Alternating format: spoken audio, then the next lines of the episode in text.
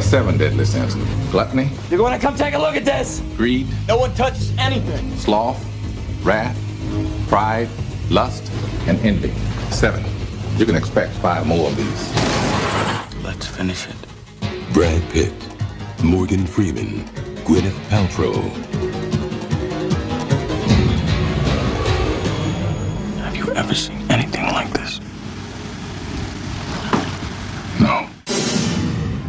7. Witajcie, z tej strony Michał Oleszczyk, Spoilermaster, podcast do słuchania po seansie. Witam Was w kolejnym odcinku podcastu, w którym opowiadam o kinie bez strachu przed spoilerami. Zachęcam do posłuchania odcinka, jeżeli widzieliście już film, o którym mówię, ewentualnie jeżeli nie boicie się spoilerów. Spoilermaster jest podcastem w całości finansowanym przez patronki i patronów w serwisie patronite.pl. Jeżeli po wysłuchaniu odcinka uznacie, że podcast jest godzien wsparcia, serdecznie zachęcam Was do zapoznania się z moim profilem na patronite.pl z programami wsparcia. Spoilermaster jest i pozostanie podcastem całkowicie darmowym, a wszelkie datki mają charakter dobrowolny. Misją podcastu jest poszerzanie wiedzy filmowej i przynoszenie Wam jak najlepszych programów, jak najlepszych odcinków uzupełniających konteksty filmów, które obejrzeliście, które znacie i kochacie.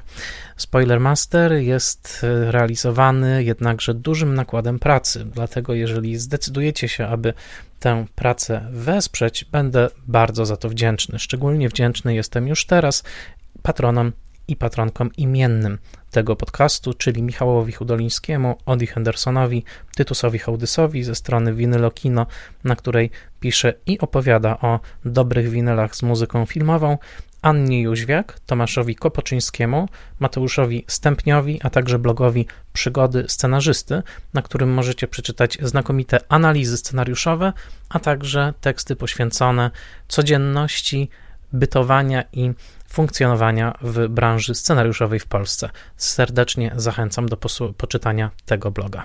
Obecnie, w związku z trwającą pandemią koronawirusa, Spoilermaster całkowicie niemal zmienił się w cykl poświęcony filmom klasycznym, który nazwałem Spoilermaster Classic. Odcinek nagrywany jest w listopadzie roku 2020, premiery kinowe są zamrożone, a zatem ze Spoilermasterem wracamy do filmów klasycznych. Dzisiaj opowiem Wam o filmie pod tytułem 7 w reżyserii Davida Finchera, ale zanim to zrobię, jak zwykle wskażę na źródła, którymi się posługuję w trakcie, którymi posługiwałem się w trakcie przygotowywania tego odcinka, chcąc powtórzę to raz jeszcze, dać Wam jak najlepszą i jak najbardziej sprawdzoną wiedzę o tym klasycznym filmie. A zatem przede wszystkim tym razem była to książka pod tytułem David Fincher Interviews pod redakcją Lorenza F. Knappa, książka pod tytułem Seven autorstwa Richarda Dyera, wydana w serii BFI Modern Classics, znakomity i bardzo obszerny esej w zasadzie filozoficzny Michała Stankiewicza na temat filmu 7, dostępny na portalu, na portalu Filmweb, a także anglojęzyczna Wikipedia i materiały internetowe, plus wydanie filmu 7 na Blu-rayu, włącznie z komentarzem audio, w którym wypowiadają się m.in. David Fincher i producenci filmu, a także scenarzysta Andrew Kevin Walker i nominowany za ten film do Oscara montażysta Richard Francis Bruce. To owe materiały, a teraz przejdźmy do rzeczy, porozmawiajmy o jednym z najmroczniejszych thrillerów wszechczasów. Na polskie ekrany 7 weszło w lutym roku 1996. Pamiętam ten czas bardzo dobrze, miałem wtedy 13 lat, byłem tuż przed 14 urodzinami i poszedłem na ten film w towarzystwie swojego starszego o 6 lat brata. No, powiem tak, był to seans niezapomniany i traumatyzujący. David Fincher w wielu wywiadach powiedział, że chce robić filmy, które zostawiają w widzu bliznę. Myślę, że miał na myśli przede wszystkim dorosłych widzów, tych, którzy w Stanach Zjednoczonych oznaczeni byli literką R, przyznaną temu filmowi przez ciało odpowiedzialne za e, tak zwane ratingi filmowe. To miały być właśnie te 17 lat, a nie moje 13. A zatem e, można powiedzieć, że w moim przypadku blizna była podwójna, ale też w latach 90. w Polsce dosyć łatwo było się dostawać na różne pokazy filmów, niekoniecznie przeznaczonych dla naszej grupy wiekowej. Cieszę się bardzo, że ten film wtedy zobaczyłem, wywarł na mnie gigantyczne wrażenie, ale pamiętam też, że mm, miał w sobie sporą traumatyzującą moc. To nie był tylko zachwyt, to było także przerażenie z obcowania z czymś wyjątkowo mrocznym. Myślę, że pod tym względem y, nie różniłem się aż tak bardzo od wielu innych widzów, także starszych tego filmu. Był to film, który w roku 95 w Stanach Zjednoczonych w sierpniu, kiedy wchodził na ekrany i później na całym świecie, na którym zarobił ponad 200 milionów dolarów, dla wielu widzów okazał się doświadczeniem z pogranicza traumy, doświadczeniem niebywale mrocznym, niebywale nieprzyjemnym i e, e przerażającym, a jednak filmem, który regularnie powraca na wszelkich listach najlepszych filmów lat 90., najlepszych thrillerów, najlepszych filmów z Bradem Pittem i po prostu filmów, które pozostają w kręgu tak jak zresztą książka Richarda Dyera się nazywa, współczesnych klasyków, takich filmów, na które się wskazuje jako na reprezentujące pewną doskonałość w gatunku, który przedstawiają, ale także e, pod względem fachowości e, filmowej roboty oraz oryginalności konceptu filmowego. Trzeba wyraźnie powiedzieć, bo to może nie wybrzmieć, zwłaszcza dla widzów młodszych, którzy oglądają ten film, było nie było w ćwierć wieku po jego amerykańskiej premierze i później. Otóż trzeba wyraźnie podkreślić, że ten film stanowił pewne nowum. To znaczy była wyraźna atmosfera wobec tego, wokół tego filmu, sugerująca, emanująca pewną nową transgresją. Filmem, który poszedł jeszcze dalej niż Milczenie Owiec, jeszcze dalej niż Milczenie Owiec z roku 1991, nagrodzony Oscarem, wybitny film Jonathana Demiego, który kiedy wchodził w roku 1991 wydawał się być, e, na ekrany wydawał się być swoistym ostatnim słowem, jeżeli chodzi o prezentowanie na ekranie okrucieństwa i zbliżanie się do takiego pełnego grozy, ale jednocześnie swoistej podglądackiej przyjemności prezentowania bohaterów psychopatycznych na ekranie. O ile w roku 91 mogło się wydawać, że Milczenie Owiec osiągnęło na tym polu rodzaj przerażającej, ale jednak wymuszającej szacunek doskonałości artystycznej, o tyle Fincher w roku 1995 zdecydowanie udowodnił, że można pójść jeszcze dalej, że można nakręcić, nakręcić film jeszcze bardziej mroczny i co więcej, film, który w finale nie pozostawia żadnej nadziei. Film, który dokonuje niejako pełnej dewastacji aksjologicznej świata, na który patrzymy, e, i film, który wręcz szczyci się tą swoją siłą w dołowaniu widza, przerażaniu go i odbieraniu mu wszelkiej, wszelkiej nadziei. Na ile ta strategia okazała się dobra, na ile ta strategia e, wpłynęła na późniejsze losy kina, e, otwierając drogę licznym pośrednim E, parafrazom i parodiom i e, filmom, które po prostu podszywały się pod e, wizję siedmiu, de facto reprezentując rodzaj pornografii przemocy, to nie jest w tym momencie przedmiot mojej oceny, chociaż oczywiście można by było spojrzeć na ten proces trochę sceptycznie i spojrzeć także na te wszystkie mm, quasi pornograficzne potworki, którym ten film niejako otwarł drzwi. Ale to by było niesprawiedliwe. David Fincher w filmie 7 zdecydowanie zaprezentował się jako jeden z najwybitniejszych reżyserów kina współczesnego, być może jako ten reżyser, który pod względem technicznym, kontroli każdego detalu, e, wręcz e, zasługuje na usytuowanie go na miejscu pierwszym i jednocześnie reżyser, który przejął niejako schedę po Stanleyu Kubricku, jeżeli będziemy reżyserów ustawiać w takiej konkurencji, która nazywa się właśnie perfekcjonizm, to znaczy obsesyjna niemal kontrola nad każdym detalem, kontrolowanie wizji artystycznej od najdrobniejszego detalu obrazu po najsłabiej słyszalny element dźwiękowy. To tak, ten film, właśnie 7, umiejscowił Dawida Finchera na centralnej pozycji, jeżeli chodzi o taką właśnie konkurencję reżyserów jako wielkich mistrzów rzemiosła, mistrzów każdego detalu. Ta lista reżyserów tego typu, zwanych także reżyserskimi technokratami, nie jest aż taka długa, e, ale jest dosyć zaszczytna, bo oprócz Stanleya Kubricka zapewne musiałby się znaleźć na niej także jeden z mistrzów Davida Finchera, czyli Alfred Hitchcock. Zanim zaczniemy opowiadać o samym filmie 7, warto zatem przyjrzeć się dwóm jego kluczowym współtwórcom i tego, w jaki sposób ich drogi się przecięły. Oczywiście myślę tutaj o Davidzie Fincherze, ale także o człowieku, w którego głowie zrodziła się wizja fabuły tego filmu, to znaczy o scenarzyście Andrew Kevinie Walkerze. David Fincher urodził się w Denver w stanie Colorado w roku 1962 i już w latach 80. był znany jako rodzaj cudownego hollywoodzkiego dziecka. Co prawda, jego życiowa ścieżka wiodła go przez Kalifornię do Oregonu i z powrotem, ale fakt do tego, że już w latach 60., jako dzieciak i później, zwłaszcza we wczesnych latach 70., w latach szkolnych, bardzo zafascynował się techniczną stroną filmowania, e, a także fakt, że przez pewien czas w Kalifornii mieszkał dosłownie kilka domów od George'a Lucasa, który w, rok, w latach 70., a konkretnie w roku 77, całkowicie zrewolucjonizował, można powiedzieć, model hollywoodzkiego widowiska e, za pomocą filmiku znanego jako jako Gwiezdne Wojny, a zatem to sąsiedztwo Lukasa e, jest często traktowane w sposób metaforyczny i nie jest także przypadkiem, że Fincher, który był mm, synem e, reportera, mm, piszącego między innymi dla tygodnika Live e, i mm, psycholog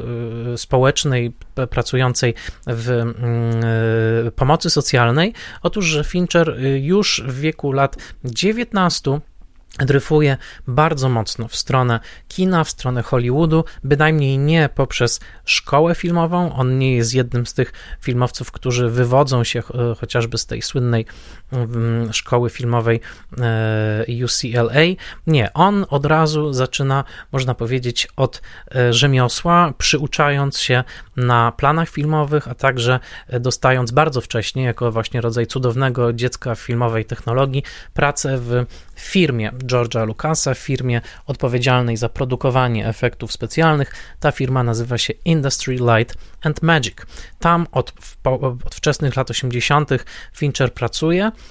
tam kończy swoje 20 urodziny i tam jest mu dane pracować przy efektach e, do takich e, chociażby filmów jak Powrót Jedi, rok 1983, Indiana Jones i Świątynia Zagłady, rok 1984. E, co prawda, mm, Fincher dosyć szybko po tych filmach będzie już z ILM odchodził, ale zdobył tam niezbędne szlify technologiczne. Sam często mówił w wywiadach, że zależało mu, zanim sam będzie reżyserował, nauczyć się absolutnie wszystkiego o każdej z filmowych, technicznych profesji. Sam David Fincher mówił, że chciał uchronić się przed sytuacją, w której wyjaśnia coś personelowi technicznemu, wyjaśnia coś rzemieślnikom na planie, czy to od oświetlenia, czy od scenografii, i oni zastraszają go jakimiś technicznymi e, terminami terminami, twierdząc, że czegoś nie da się zrobić. David Fincher w niejednym wywiadzie powiedział, że jego fantazją było to, żeby w takim momencie móc za pomocą najlepszej wiedzy odpowiedzieć, odparować cios i wskazać dokładnie na takie techniczne rozwiązanie, jakie było potrzebne. Rzeczywiście ten, co tu dużo mówić, genialnie inteligentny reżyser bardzo szybko się tych szczegółów technicznych wyuczył i wszyscy jego późniejsi współpracownicy wskazują na to, że Fincher nie tylko chce kontrolować każdy element filmu, ale jednocześnie ma rzeczywiście bardzo dużą wiedzę na temat tych różnych aspektów i jest w stanie dyskutować jak równy z równym ze scenografami, oświetleniowcami, operatorami specami od efektów specjalnych y, i tak dalej. W roku 1984 David Fincher pojawia się na mapie jako reżyser filmów reklamowych.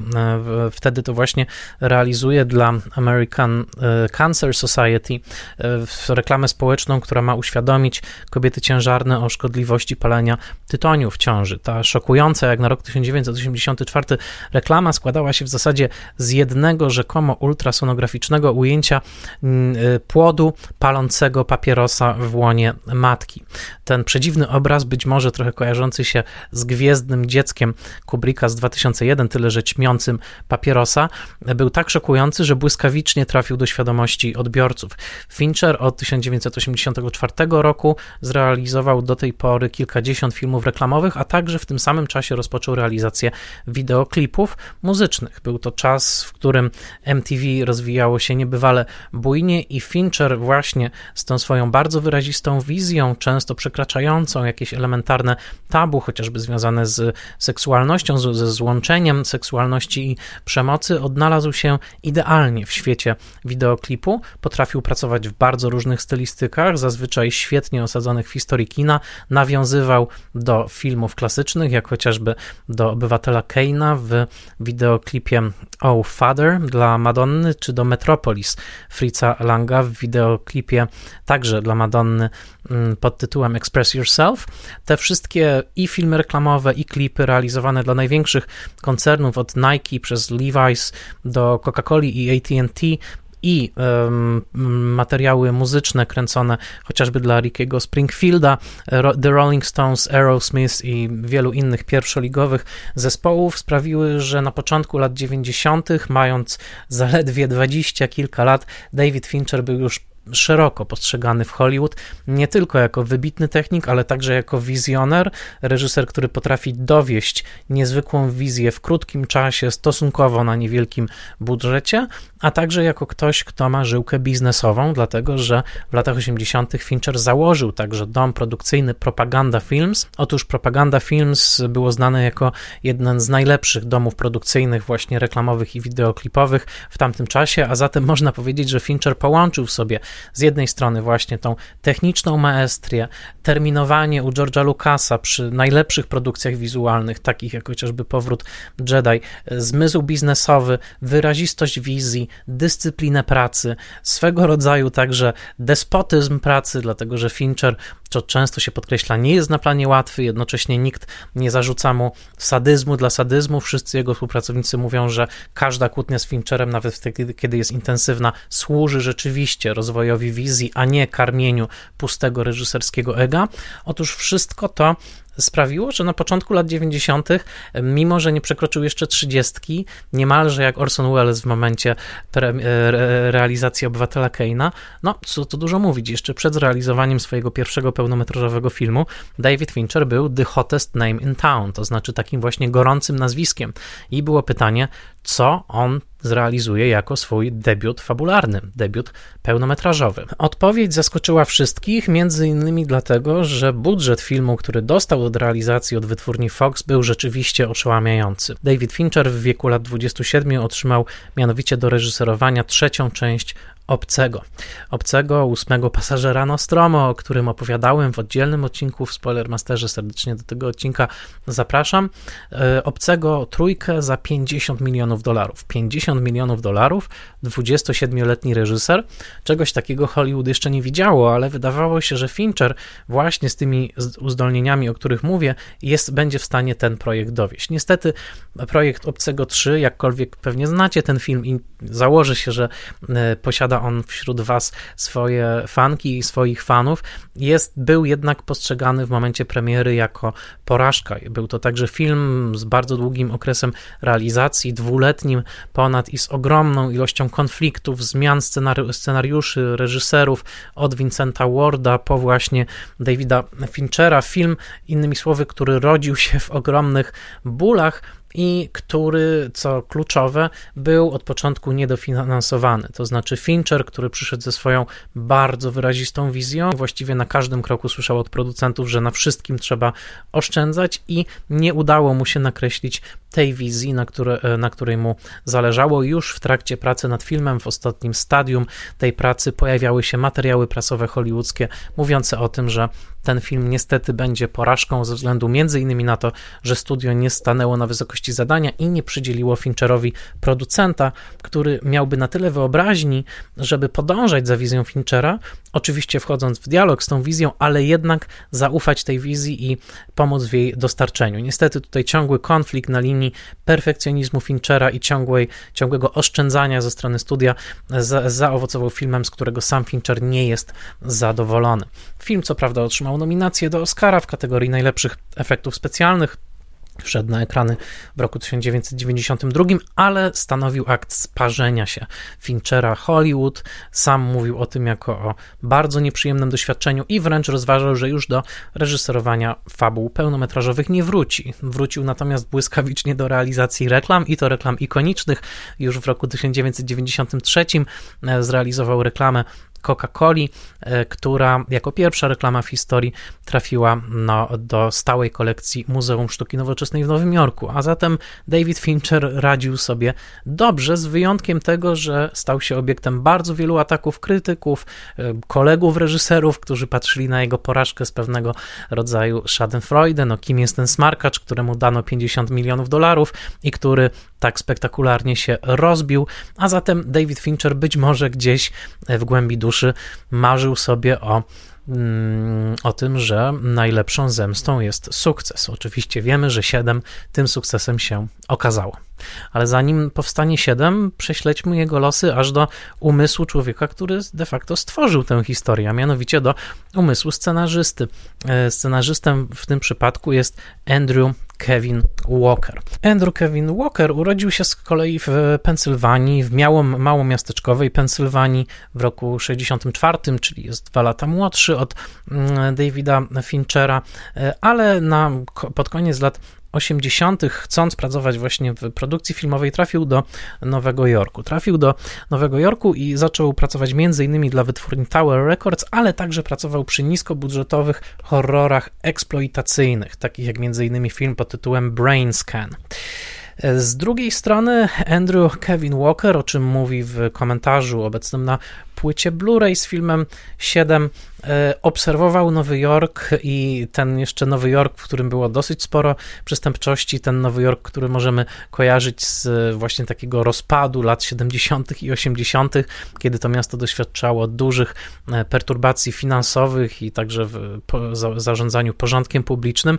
Otóż doświadczał tego Nowego Jorku, co sam podkreśla, oczami małomiasteczkowego Amerykanina, to znaczy e, przyjechawszy z Pensylwanii, a urodził się na naprawdę w niewielkiej mieścinie e, o nazwie Altuna, e, patrzył na Nowy Jork z mieszaniną fascynacji i przerażenia. Tak jak sam mówił, Nowy Jork tamtego czasu był dla niego bardzo depresyjny i e, chwilami zastanawiał się, w jaki sposób w ogóle nowojorczycy funkcjonują, kiedy patrzył na sceny jego zdaniem bardzo drastyczne, takie jak chociażby bezdomni, którzy wiją się w konwulsjach gdzieś na rogu ulicy, czy sceny przemocy, czy sceny, w których jeden przechodzień zaczyna wrzeszczeć na drugiego, albo ktoś rzeczywiście zaczyna się dopuszczać jakiejś przemocy, zauważył bardzo szybko, że Nowojorczycy są na tego rodzaju sytuacje w pewnym sensie impregnowani. Widzieli już nie jedno, wiedzą, że czasami należy przejść na drugą stronę ulicy, i e, nawet obraz takiej właśnie nędzy ludzkiej, czy z drugiej strony e, e, takiej rozpusty, jaką Andrew Kevin Walker widział chociażby w okolicach Times Square,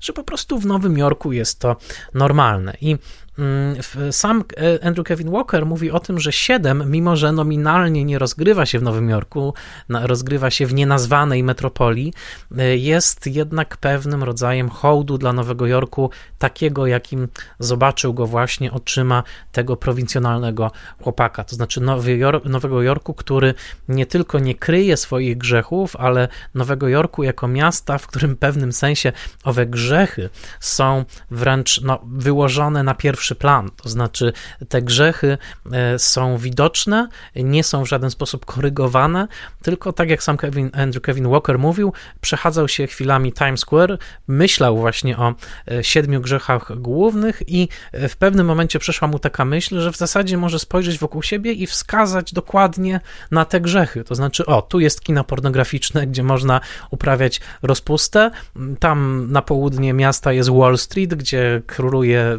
chciwość, chciwość i tak dalej, i tak dalej, i tak dalej.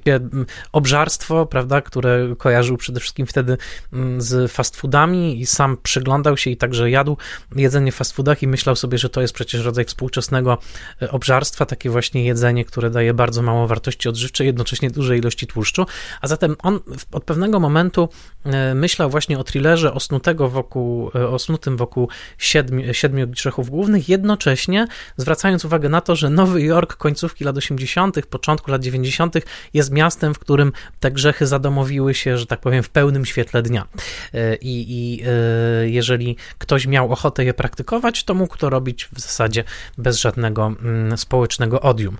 I kiedy to wam powiedziałem, to zobaczcie, że to oczywiście zakładając, że już znacie film, to jest dokładnie serce tego filmu, to znaczy serce filmu 7, w którym John Doe, grany przez Kevina Spacey'ego e, psychopatyczny morderca, postanawia coś z tym zrobić, to znaczy postanawia ukarać tych, którzy z, taką, z takim poczuciem bezkarności i w takim właśnie pełnym świetle dnia, y, bez opamiętania, grzeszą. A zatem, jeżeli myślimy sobie o tym, skąd wzięło się 7, to pomyślmy sobie o tych dwóch czynnikach przede wszystkim. O tym no, niezmordowanym perfekcjonizmie Davida Finchera z jednej strony, co odbija się właściwie w każdym kadrze tego filmu, o czym za chwilę, i z drugiej strony wyobraźmy sobie to spojrzenie chłopaka z prowincji, który gdzieś właśnie pod koniec lat 80., mm, jako dwudziestokilkulatek, e, spaceruje sobie w okolicach Times Square i innych nowojorskich ulic i myśli sobie zaraz, no to jest chyba dosłownie miasto grzechu. No i na przecięciu tych dwóch wrażliwości gdzieś zaczyna się ten mały zalążek, który koniec końców w roku 95 ujrzy światło projektora jako film 7. No ale zanim to się stanie, oczywiście Andrew Kevin Walker musiał ukończyć swój scenariusz. Kończy go w okolicach roku 1991. Sam wspomina o tym, że y, niesamowicie radosnym wydarzeniem było dla niego, kiedy Milczenie Owiec odebrało Oscara za najlepszy film. Walker mówi o tym, że nie mieściło mu się w ogóle w głowie, żeby film, który zawierał takie drastyczne sceny, y, odbierał Oscara za Best Picture przyznanego przez Akademię Amerykańską. Mówi o tym, że wtedy zrozumiał po pierwsze, że coś się zmienia w kulturze amerykańskiej. Jak sam mówił, y, po zimnej wojnie e, skończyły nam się złe charaktery. To już nie mogli być źli Rosjanie, to nie mogła być wojna atomowa w tle. Potrzebowaliśmy nowych złych charakterów i tymi złymi charakterami okazali się psychopatyczni mordercy. A po drugie zrozumiał, że sukces Milczenia Owiec wytworzy sanie, wytworzy rynek e, w Hollywood dla opowieści o e, psychopatycznych mordercach. I rzeczywiście tak się stało, tyle że zajęło kilka lat, zanim ten scenariusz ujrzał światło dzienne. E, w międzyczasie czytało go bardzo wiele osób. Skracając troszeczkę tę historię, można powiedzieć, że moment kluczowy to jest ten, kiedy scenariusz został mm, kupiony przez studio New Line Pictures i był pokazywany różnym reżyserom, między innymi właśnie Davidowi Fincherowi, który przeczytał ten scenariusz. W pierwszym momencie pomyślał sobie po parunastu stronach, nie chcę robić kolejnego filmu o przyjaźni przyjaźni dwóch gliniarzy, bo tak to trochę wyglądało po pierwszych kilkunastu stronach, gdzie właśnie detektyw Mills i detektyw Somerset później zagrani przez Brada Pitta i Morgana Freemana, no, wydają się taką niedobraną parą, trochę jak bohaterowie zabójczej broni z Melem Gibsonem i Danym Gloverem, więc najpierw mm, Fincher pomyślał, no nie chcę za bardzo takiego właśnie kolejnego buddy movie o kumplach robić. E, później czytał dalej i niebywale zaskoczyła go ogromna oczywiście przewrotka, jaką w tym scenariuszu jest e, mniej więcej w dwóch trzecich ujawnienie się, oddanie się w ręce policji samego mordercy mordercy, to znaczy Johna Doe, koniec końców zagranego przez Kevina Spacey'ego. E, cały film był ułożony do tej pory dosyć klasycznie, kolejne morderstwa, kolejne śledztwa, e, szukanie poszlak, a tu nagle dwie trzecie filmu morderca się oddaje w ręce policji, no w takim razie co będzie dalej, tak? Jakby jak e, Fincher za, za, zapytywał sam siebie, co w takim razie następne strony scenariusza będą zawierały. No i kiedy dotarł do zakończenia, słynnego zakończenia, w którym John Doe zabiera na pustynię pod miastem właśnie detektywa Millsa i detektywa Somerseta e, i, i, i tak naprawdę dopełnia tego przerażającego cyklu psychopatycznej przemocy, e, prowokując do mm, e, morderstwa Millsa. Mills ma ukarać właśnie Johna Doe za grzech zazdrości, ponieważ Doe ujawnia, że zazdrości Millsowi jego normalnego życia, a jednocześnie tym samym Mills ujawni się jako wcielenie gniewu, albowiem to morderstwo będzie zemstą za ujawnione dokładnie w tym momencie mm, mm, zabicie żony Millsa, której głowa e, dociera w e, kartonowym pudełku przywieziona przez kuriera jako dowód zbrodni. Otóż kiedy dotarł do tego finału, który był zupełnie niespodziewany i niebywale pesymistyczny, niebywale okrutny, w takim swojej niemalże diabelskiej elegancji, tego właśnie dopełnienia tych siedmiu morderstw e, poprzez wciągnięcie w nie samego policjanta i uczynienie ofiarą samego psychopaty. Jest tutaj pewna elegancja tego zawijasa e, narracyjnego, której rzeczywiście bardzo trudno się oprzeć. Otóż, kiedy David Fincher przeczytał to zakończenie, od razu zadzwonił do firmy New Line i powiedział, absolutnie chcę to robić. Fantastyczna scena z pudełkiem i z głową w pudełku, to jest rzecz niebywała. Po czym usłyszał w słuchawce, jaka głowa w pudełku? Chyba dostałeś niewłaściwy draft, czyli niewłaściwą wersję. No i tutaj jest jedna z głównych takich często powtarzanych anegdot przy tym filmie. Rzeczywiście omyłkowo do Davida Finchera, e, przynajmniej tak opowiadają o tym twórcy, e, trafił wczesny draft tego scenariusza, w którym była ta scena dokładnie, którą my z filmu znamy. Natomiast ponieważ studio obawiało się tak mm, przerażającego, negatywnego, pesymistycznego zakończenia, powstawały kolejne drafty, w których żona mm, Millsa była uratowana w ostatnich scenach i które miały dać widzom pewną nadzieję. No i tutaj David Fincher się roześmiał, powiedział, no absolutnie nie chcę czytać tych kolejnych draftów, chociaż przeczytał i powiedział, że, że były beznadziejne. Chcę robić ten pierwszy draft, ten pierwszy draft z tą pierwszą wersję ze złym, mm, negatywnym zakończeniem. No i w ten sposób właśnie bardzo mroczna wizja chłopaka z Pensylwanii, czyli Andrew Kevina Walkera i e, perfekcjonizm, a jednocześnie duża chęć przepracowywania schematów gatunkowych u Finchera połączyły się i film nabrał tempa. Na początku producent Arnold Coppelson nie chciał się zgodzić na to, żeby właśnie podążać za tym y, oryginalnym de facto negatywnym zakończeniem. Koniec końców dał się przekonać, mimo katastrofalnych pokazów próbnych, na których widzowie odrzucali to zakończenie, nie chcieli tak negatywnego zakończenia. Jednak tutaj kluczowy okazał się głos Brada Pitta, gwiazdy tego filmu, było nie było, już po występach w Telmie Louise i chociażby w Kalifornii, mm, że on absolutnie nie chce pracować nad tym filmem, jeżeli e, to zakończenie będzie pozytywne. To samo powiedział Morgan Freeman. Brad Pitt e, zachęcił do udziału swoją ówczesną dziewczynę, czyli Gwyneth Paltrow, e, która wystąpiła właśnie w roli Tracy, czyli żony, która zostaje zamordowana i której głowa na końcu ląduje w pudełku, chociaż tej głowy nigdy nie widzimy, co, co ważne, chociaż wielu widzów, siedem trochę zasugerowanych atmosferą tej sceny, twierdzi, że tę głowę widziało. De facto tej głowy tam nie ma. No i w ten sposób ostało się to pierwotne zakończenie Andrew Kevina Walkera, i e, Fincher nakręcił faktycznie niebywale mroczny film e, z zakończeniem do dzisiaj, do dzisiaj szokującym. Andrew Kevin Walker, to co ciekawe, pojawia się w filmie 7, pojawia się jako zakrwawione zwłoki leżące na początku filmu. Nie jest, nie gra tutaj żadnej z ofiar Johna Doe. Jeszcze właściwie w takiej sekwencji przed czołówką, kiedy widzimy detektywa Somerseta przy innej sprawie, niezwiązanej z główną akcją filmu, widzimy mężczyznę w kałuży krwi. Tym mężczyzną jest właśnie Andrew David Walker. Mm, dopiero mm, później, po czołówce, rozpoczyna się taka właściwa, e, właściwa akcja filmu. No ale właśnie, skoro wypowiedziałem to magiczne słowo czołówka, to może powiedzmy o tym parę słów, dlatego że akurat bardzo wyraźnie pamiętam, że w roku 95 ta czołówka mnie zachwyciła. To znaczy, ja nie widziałem czegoś takiego do tej pory. E, wizualnie to był szok, to był jakby fizyczny szok dla mojego oka, że coś takiego może istnieć. I, i po latach nie dziwię się, bo rzeczywiście stała się to legendarna czołówka analizowana wzdłuż i wszerz. Otóż ta czołówka, mm, w trakcie której poznajemy nazwiska głównych aktorów, współtwórców, chociaż nazwisko Kevina Spacey'ego się tam nie pojawia, aby nie sugerować, kto mógłby być tym e, psychopatycznym mordercą. Kevin Spacey za to jest pierwszym nazwiskiem, które pojawi się w tyłówce tego filmu. Otóż ta czołówka stworzona przez Kyla Coopera jest rzeczywiście małym arcydziełem e, sekwencji czołowych w kinie. Oczywiście sekwencje czołowe w kinie amerykańskim, ale nie tylko mają długą tradycję i czasami bywały oddzielnymi dziełami sztuki, to zwłaszcza w przypadku sekwencji przygotowywanych przez Saula Bassa, między innymi odpowiedzialnego za sekwencje czołowe w wielu filmach Hitchcocka. Ale w tym przypadku Kyle Cooper stworzył coś niebywałego. Z jednej strony odwołał się do języka awangardy, bo film, ten fragment czołowy przypomina troszeczkę takie rwane, prześwietlone, niemalże przypadkowe zdjęcia, które możemy kojarzyć z kinem Stana Brackhage'a. Z, drugim, z drugiej strony jest tam pewien diaboliczny element kojarzony przez niektórych interpretatorów z awangardą spod znaku Kenneta Angera, słynnego awangardzisty, satanisty.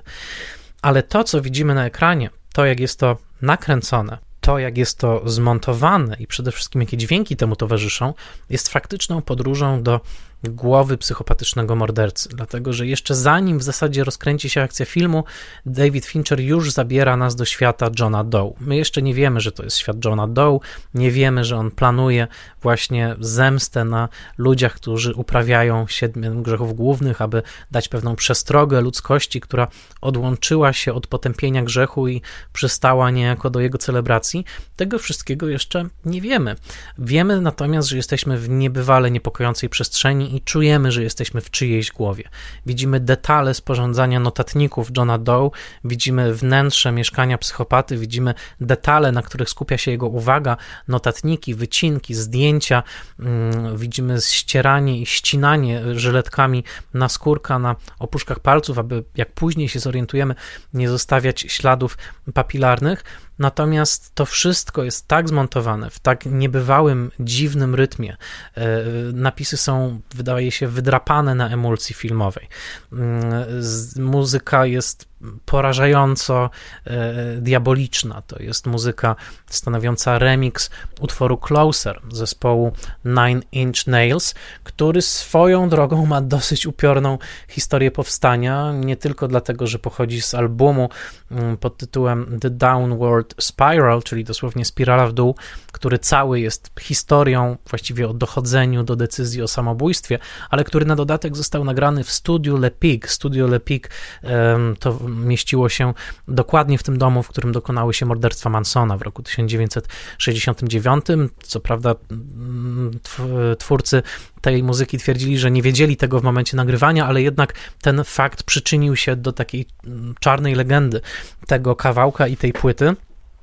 I e, no, mając tą świadomość, że co prawda remix, ale jednak z utworu śpiewanego z, z, wnętrza głowy kogoś mocno nadwyrężonego psychicznie, kto niedługo popełni samobójstwo, właśnie te dźwięki takie postindustrialne, jakby gwoździem po tablicy prowadzone, e, nagrywane jeszcze w domu, w którym zginęła Sharon Tate, e, no to jest coś niebywale niepo, niepokojącego. I ja oczywiście nie wiedziałem tego wszystkiego, kiedy oglądałem ten film w roku 95, ale oryginalnie oryginalność wizualna tej czołówki jest rzeczywiście powalająca i ona do dzisiaj jest takim małym arcydziełem tego, czym może być w ogóle projektowanie graficzne w filmie, czym jest dobre połączenie czcionki, montażu, światła, ciemności, rytmu, muzyki i obrazu. E, to jest naprawdę arcydzieło audiowizualnego designu, ta czołówka, trzeba powiedzieć, i jednocześnie idealnie wprowadza nas w samo serce atmosfery tego filmu. Jak sam David Fincher powiedział, jeżeli przez chwilę jeszcze myślałem, myślałeś, że zabłąkałeś się w kinie na Wichry Namiętności, to film z Bradem Pittem z 94 roku, to ta czołówka mówi ci, co cię czeka, tak? W którym dokładnie sali multiplexu jesteś. Rzeczywiście, ta czołówka wspaniale komunikuje to, czym film jest i pod tym względem jest jedną z najlepszych czołówek ever.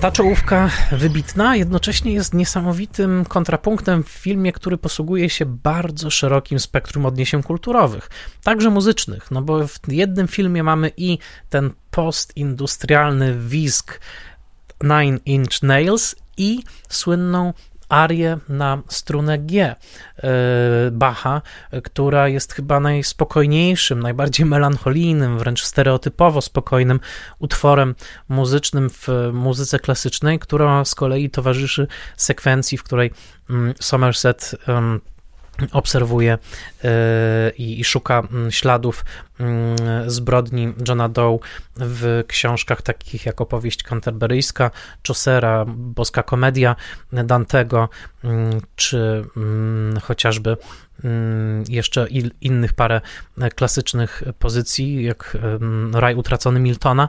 Otóż tej sekwencji montowanej równolegle z tym, jak Mills stara się rozwikłać zagadkę, patrząc tylko i wyłącznie na materiał dowodowy, nie zagłębiając się w żadną wielką literaturę, tej sekwencji towarzyszy właśnie Bach, a zatem mówimy o filmie, w którym rozpiętość muzyczna jest od e, harmonii Bacha po E, niepokojącą, e, niepokojący dysonans Nine Inch Nails i to chyba jest trochę klucz do tego filmu, w którym jest bardzo wiele sprzeczności. Zwróćcie uwagę, że mówimy o filmie niebywale okrutnym, niebywale mrocznym, niebywale szokującym. Wcześniej powiedziałem, że mnie straumatyzował i to To prawda, jednocześnie mówimy o filmie, w którym niemalże żaden z aktów przemocy, który tak bardzo nas przeraża, nie jest de facto pokazany na ekranie. Zazwyczaj w tym filmie oglądamy przede wszystkim to, co zostało ze sceny przemocy. Widzimy ciała, widzimy rany, widzimy przebłyski ciał w ciemności, ale przecież samej przemocy w tym filmie niemalże nie widzimy. Sam David Fincher mówił o tym, że była to część zamysłu, że ta przemoc miała się rozegrać w naszych głowach, że widząc chociażby wielkiego mężczyznę ukaranego za obżarstwo, jak mm, w sposób absolutnie urągający godności mm, leży już y, jako martwy z twarzą w mm, talerzu spaghetti y, i widzimy jego ogromne ciało, że domyślamy się, jak długi i bolesny musiał być proces zajadania się na śmierć wymuszonego przez Johna Doe. Kiedy widzimy wychudzonego y, do granic możliwości Wiktora, ukaranego za lenistwo czy ospałość, wychudzonego absolutnie do granic groteski Swoją drogą tutaj obydwie charakteryzacje przygotowane przez wybitnego stwórcę efektów specjalnych Roba Bottina, odpowiedzialnego za design postaci Cosia w filmie Coś, The Thing. Po, polecam inny odcinek Spoilermastera na temat The Thing. Rob Bottin tutaj dał z siebie wszystko. Otóż kiedy patrzymy na to wszystko, nie widzimy co prawda samego procesu przemocy, tych tygodni, czy miesięcy, czy lat, które zajęły Johnowi Doe, aby znęcać się nad swoimi ofiarami, ale jednocześnie ta przemoc niejako rozgrywa się w naszych głowach i tutaj e, wyobrażamy ją sobie. I tutaj właśnie Fincher e, mówi wprost o tym, że chciał mm, zadać widzowi rodzaj psychicznej przemocy, w której widz będzie musiał podążyć do tych zakamarków swojej głowy, w które zazwyczaj się nie zapuszcza i w które po prostu nie chce, nie chce chodzić. A zatem tak, to jest film pełen sprzeczności. Z jednej strony Bach, z drugiej strony Nine Inch Nails, z jednej strony niebywała przemoc, a z drugiej strony brak tej przemocy na ekranie, ta przemoc, która rozgrywa się tylko i wyłącznie pod naszą, e, pod naszą czaszką. E, ten film nie byłby tak wyrazisty w tej swojej pełnej sprzeczności, mrocznej wizji. Z jednej strony, gdyby nie ten diabelsko sprawny scenariusz e, Andrew mm, Kevina Walkera, który rzeczywiście krok po kroku odbiera nam nadzieję i pokazuje świat jako niegodny zbawienia, można by powiedzieć, bo to jest jedna z mroczniejszych konkluzji w tym, w tym filmie, a z drugiej strony nie byłoby tego filmu bez wizji plastycznej. I tutaj ogromny, ogromna zasługa Finchera w wykreowaniu świata, który jest poddany jego wizji w najmniejszym detalu i można spędzić wiele seansów tego filmu, śledząc chociażby to, w jaki sposób podróżuje przez ten film scyzoryk e, Somerseta, granego przez Morgana Freemana, obecny już w pierwszej scenie przed czołówką i później wykorzystywany na różne sposoby w różnych scenach e, i tak dalej, ale przecież ważne tutaj są także zdjęcia. Zdjęcia, których autorem jest Darius Kondi, urodzony w Teheranie, Irańczyk, który szybko wyemigrował z rodzicami do Francji. Tam zdobywał swoje szlify, po czym studiował w Stanach Zjednoczonych Mm, i był odpowiedzialny za niebywale ekspresyjne zdjęcia w takich filmach jak chociażby Miasto Zaginionych Dzieci czy Delikatessen. Zwłaszcza Delikatessen z roku 91 przyniosło mu ogromną sławę. To jednak, czego Darius Condi dokonał w filmie 7, no zakrawa na tak zwanego game changera, to znaczy na sytuację, w której ktoś pokazuje coś tak oryginalnego, tak nowego, tak przemyślanego i tak szokująco spełnionego, że natychmiast wszyscy zaczyna, zaczynają to naśladować i otwiera się trochę nowa era w dziejach sztuki operatorskiej. Otóż Condi zastosował tutaj proces, którego oczywiście sam nie wymyślił, ale który nie został zastosowany w kinie amerykańskim na taką skalę do tej pory, mianowicie tak zwany bleach bypass, czyli dosłownie obejście wybielacza, ewentualnie retencja srebra nie będę udawał e, specjalisty od sztuki operatorskiej, ale podstawowa informacja jest taka, że e, jest to takie mm, zachwianie procesu e, fotograficznego, fotograficznej obróbki, w którym zostaje pominięty właśnie ten etap polegający na zanurzaniu negatywów w wybielaczu i tym samym srebro, które inaczej zostałoby wytrącone, pozostaje w emulsji wraz z barwnikami i tworzy się coś w rodzaju czarno-białego obrazu na kolorowym podkładzie e, z bardzo wysokim kontrastem i dużą ziarnistością. Innymi słowy, czerń jest naprawdę czarna, biel jest naprawdę biała i wszystko ma taki bardzo specyficzny wygląd takiego właśnie świata utkanego trochę ze smoły e, pleśni, beżu, żółci i zgniłej zieleni. I dokładnie tak wygląda to w filmie 7. Dodatkowo jest to film panoramiczny, a zatem ta wizja tego miasta, w którym cały czas pada deszcz, w którym właściwie nigdy nie widzimy nieba, w którym każdy cień wydaje się jakąś smolistą plamą prosto z piekielnej czeluści, ta wizja jest pod względem graficznym, wizualnym absolutnie wybitna i absolutnie tutaj Dariusowi Kondiemu należy oddać sprawiedliwość jako no, twórcy jednego z najbardziej wyrazistych thrillerów w historii, także pod względem właśnie wizualnym, pod tym względem także spotkały się tutaj świetnie wrażliwości Finchera i wrażliwość Condiego. Mm, Film jest bardzo dobry aktorsko. Brad Pitt w swoim takim trybie E, można powiedzieć, nieposkromionym, trochę narwanym. Morgan Freeman w swoim idealnym trybie, to znaczy w trybie e, e, siły spokoju, którą pokazał już w Wożąc Miss Daisy, czy chociażby w Skazanych na Shawshank. Fantastyczna Gwyneth Paltrow, dodatkowa chemia wynikająca właśnie z faktu, że Brad Pitt i mm, Paltrow byli wtedy byli wtedy razem i wydaje się, że pod względem technicznym właśnie pewnego doprowadzenia wizji na ekran to jest film doskonały. To znaczy, uważam, że jest on po prostu wcieloną perfekcją. Nie mam, nie można mieć, albo no, właściwie trudno mi wskazać na taki element tego filmu, o którym można by powiedzieć, że został, jak to się mówi, puszczony. Tak? Nie, jest to film całkowicie dopięty na ostatni guzik i oglądając go teraz, ćwierć wieku po tamtym seansie, który tak mną wstrząsnął, myślę o nim oczywiście już trochę inaczej i na koniec tego odcinka podzielę się z wami już taką refleksją bardziej ogólną, dlatego że no, trudno oglądać ten film teraz, nie, nie myśląc o tym, co wydarzyło się później, mm, nie tylko w filmografii Finchera, ale także w świecie wokół nas. Wydaje się, że w połowie lat 90. ten film musiał być chyba jeszcze bardziej szokujący niż dzisiaj. Lata 90. były czasem względnego spokoju dla Stanów Zjednoczonych. Tak jak Walker wspomniał, trochę skończyli im się czarne charaktery, nie wiedzieli kogo ustawić w roli tego czarnego charaktera, więc tworzyli te niesłychanie mroczne wizje o seryjnych mordercach.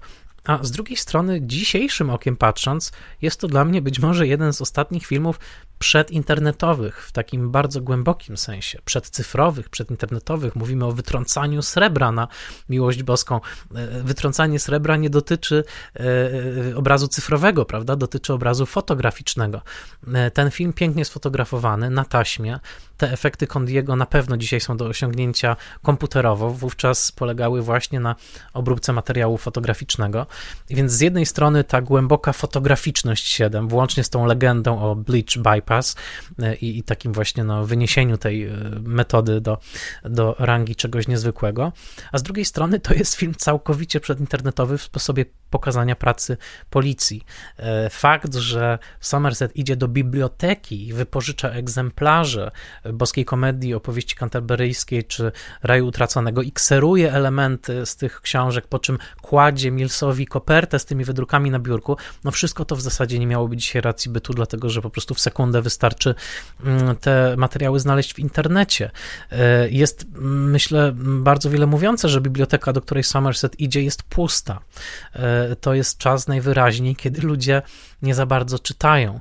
Somerset w tym filmie jest reprezentantem kultury wysokiej. On głęboko rozumie tradycję, z, z której wyrasta. Tymczasem, myśląc sobie o tym, że ja po raz pierwszy zalogowałem się do sieci w lutym właśnie roku 1996, czyli dokładnie w tym momencie, w którym oglądałem 7, tak sobie myślę, że wszyscy byliśmy wtedy na progu czegoś nowego, bardzo nieznanego, tej rewolucji cyfrowej, która sprawi, że nasze podejście do ksiąg, do wiedzy, ale także chyba do mm, świata będzie ulegało gwałtownym przeobrażeniom przez najbliższych 25 lat.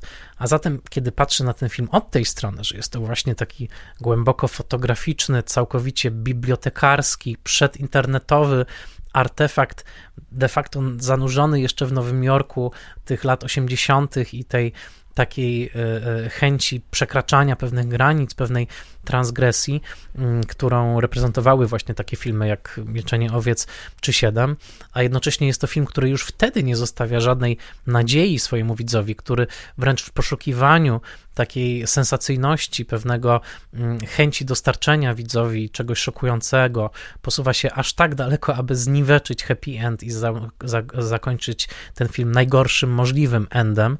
Tak sobie myślę, że David Fincher w pewnym sensie, oczywiście mm, ale jak wybitny artysta, wyczuł pewną tendencję, która w późniejszych latach y, będzie bardzo widoczna. I jest pewna ironia w tym, że to właśnie Fincher wyreżyseruje Social Network, czyli z kolei jeden z najwybitniejszych filmów tej ery internetowej, prawda? Bo o ile 7 jest zanurzone jeszcze w świecie ksero, wklejania papier, kawałków papieru do zeszytu, zapisywania tych notatników długopisem i w świecie analogu, o tyle mm, social network jest, czyni swoim tematem. Największy przewrót, jakiego dokonał w naszym życiu Mark Zuckerberg, to znaczy mm, stworzenia tej e, hiperkonektywności, w której każdy z nas jest połączony z każdym innym i w każdą sekundę możemy, w każdej sekundzie możemy przesłać wiadomość, e, e, porozumieć się i także czerpać wiedzę i chyba nie tylko wiedzę, ale także pewną wizję świata właśnie z tego, co zobaczymy na naszych małych ekranikach, a nie z tego, co ewentualnie wyczytamy w boskiej komedii Dantego. Y, nie sądzę, aby 7 było nakręcone jako moralitet. Sam Fincher mówił o tym filmie, że to nie jest film o prawdziwych ludziach, że to jest film przede wszystkim stanowiący ćwiczenie gatunkowe i to prawda. Fincher jest zainteresowany, jak prawdziwy technokrata, właśnie tymi E, e, tymi tłokami tej historii. Tak? On wziął thriller i, że tak powiem, rozbił go na naszych oczach, pokazując, że thriller może wywołać taką grozę, która zazwyczaj jest zarezerwowana dla horroru, grozę, która graniczy z czymś irracjonalnym, czymś, czego nie da się naprawić w świecie, bo jest tak głęboko złe.